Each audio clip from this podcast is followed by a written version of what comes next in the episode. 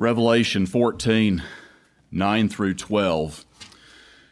And the third angel followed them, saying with a loud voice, If any man worship the beast in his image and receive his mark in his forehead or in his hand, the same shall drink of the wine of the wrath of God, which is poured out without mixture into the cup of his indignation. And he shall be tormented with fire and brimstone in the presence of the holy angels and in the presence of the Lamb and the smoke of their torment ascendeth up for ever and ever. And they have no rest day nor night, who worship the beast in his image, and whosoever receiveth the mark of his name. Here is the patience of the saints. Here are they that keep the commandments of God and the faith of Jesus. Amen. Amen. Amen, brother. So we have some who followed after him, as we just sang, to consider uh, before us this morning.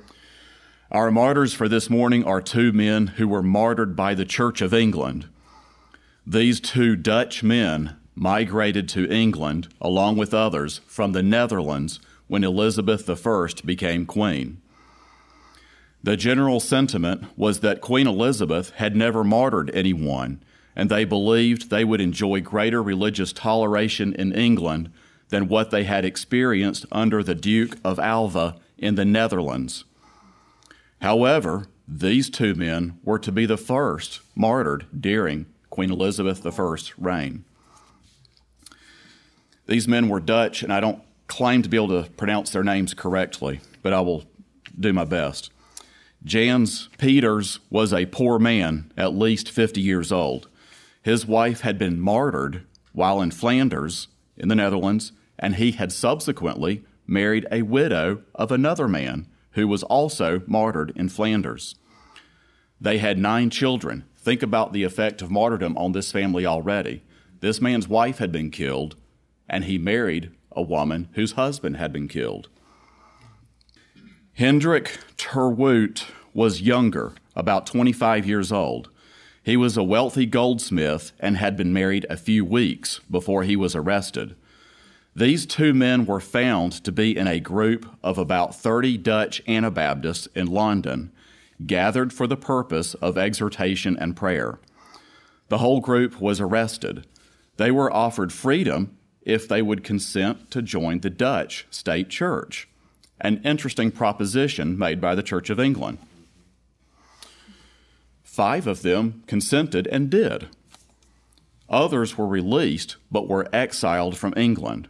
One died in prison due to the harsh conditions. The four men remaining were offered release if they would agree to four points, one of which was accepting infant baptism. All four refused. Queen Elizabeth had been influenced to believe that Baptists denied God in Christ, overthrow the salvation of souls, reject all laws and authority, and instigate rebellion, and teach that civil offices are ungodly and unchristian. Jans and Hendrik wrote a lengthy appeal to the Queen, explaining their confession of faith, explaining they supported civil government, government and yes. prayed for her in particular. Yes. They only had a few religious differences. Jans offered, if he were released, to collect his family and leave England. John Foxe wrote to the Queen on their behalf. However, they were condemned to death. They were burned at the stake July 22, 1575, in Smithfield, London. John Cramp, a Baptist pastor and historian in the mid 1800s, examined this event and wrote the following A copy of the warrant for the execution of Hendrik and Jans is now before us. There is also before us a copy of the warrant for the burning of Archbishop Cranmer in Queen Mary's days, Bloody Mary. These warrants are substantially alike.